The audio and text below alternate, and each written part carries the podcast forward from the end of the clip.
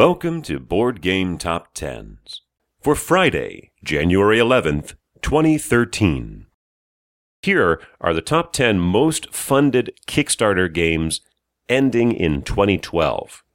The year just ended. Number 10, The Doom That Came to Atlantic City by the Forking Path Company made $122,000 funded in June.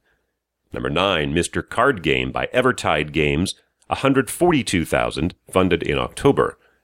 Number 8, Tammany Hall by Pandasaurus Games, 151,000 funded in June. Number 7, Sentinels of the Multiverse Shattered Timelines by Greater Than Games, 185,000 funded in November. Number 6, Zpocalypse by Greenbrier Games, 210,000 funded in April. Number 5, Boss Monster by Brotherwise Games, 215,000 funded in November, and then a big jump to the miniature games. Number 4, Zombicide by Cool Mini or Not, 781,000 funded in May. Number 3, Relic Knights by Cool Mini or Not, 909,000 funded in September.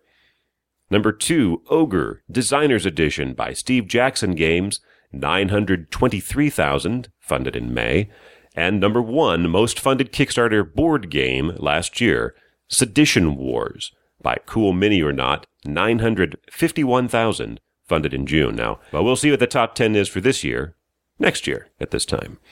For Friday, January 11th, 2013.